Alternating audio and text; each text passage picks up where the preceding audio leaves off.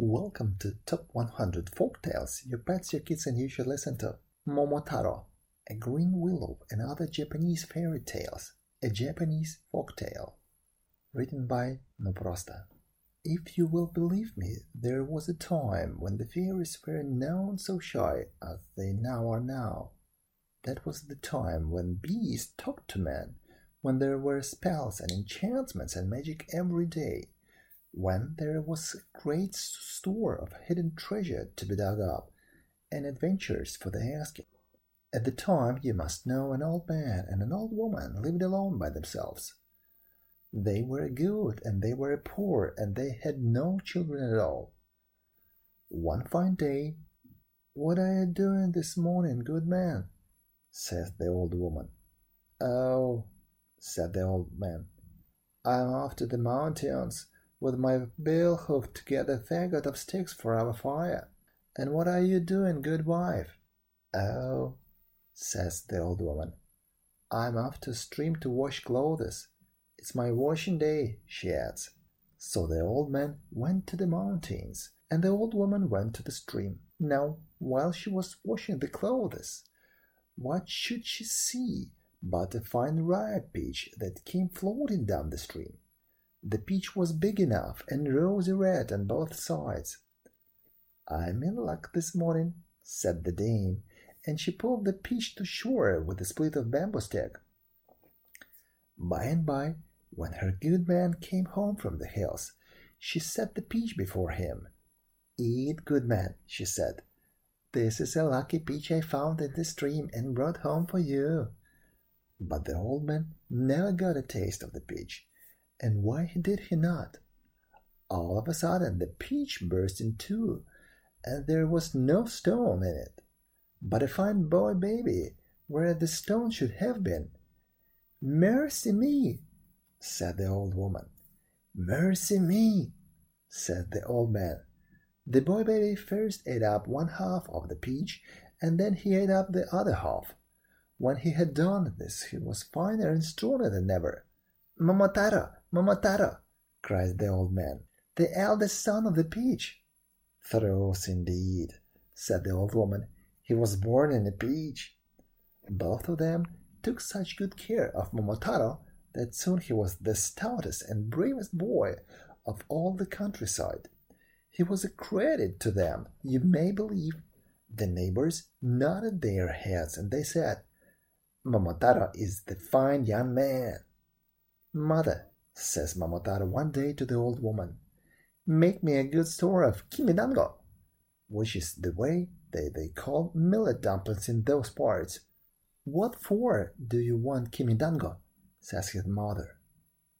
Why, said Momotaro, I'm going on a journey, or, as you may say, an adventure, and I shall be needing the kimidango on the way. Where are you going, Momotaro? says his mother. I am off to the Ogre's Island, says Momotaro, to get their treasure, and I should be obliged if you'd let me have the kimidango as soon as they may be, he says. So they made him the kimidango, and he put them in a wallet, and he tied the wallet to his girdle and off he set. Sayonara, and good luck to you, Momotaro, cried the old man and the old woman. Sayonara, sayonara, cried Momotaro. He hadn't gone far when he fell in with the monkey. Kia, kia, said the monkey. Where are you off to, Momotaro? says Momotaro. I'm off to the Ogre's Island for an adventure.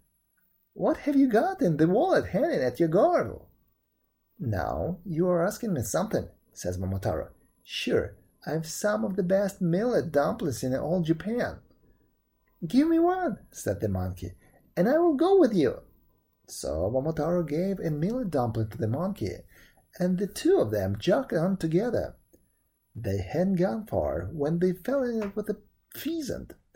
Can can, said the pheasant. Where are you off to, Momotaro? Says Momotaro, I'm off to the Ogre's Island for an adventure. What have you got in your wallet, Momotaro? I've got some of the best millet dumplings in all Japan.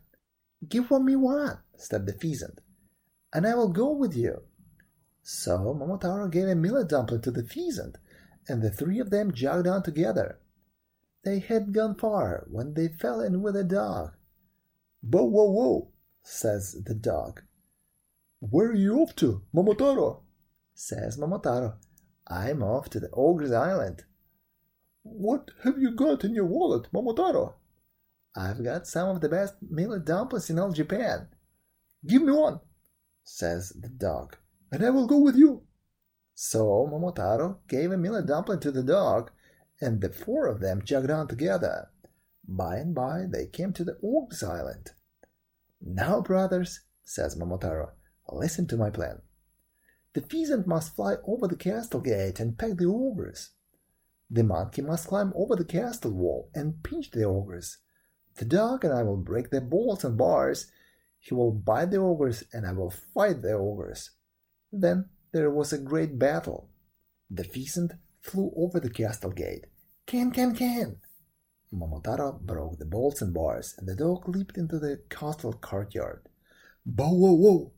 The brave companions fought till sundown and overcame the ogres. Those that were left alive they took prisoners and bound with cords. A wicked lot of they were. Now, brothers, says Momotaro, bring out the ogre's treasure. So they did. The treasure was worth having indeed. There were magic jewels there, and caps and coats to make you invisible.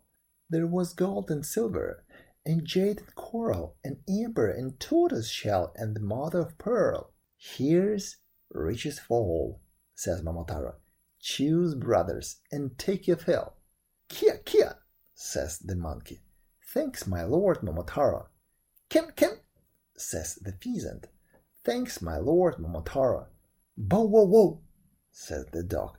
Thanks, my dear Lord Momotaro. Thank you for listening.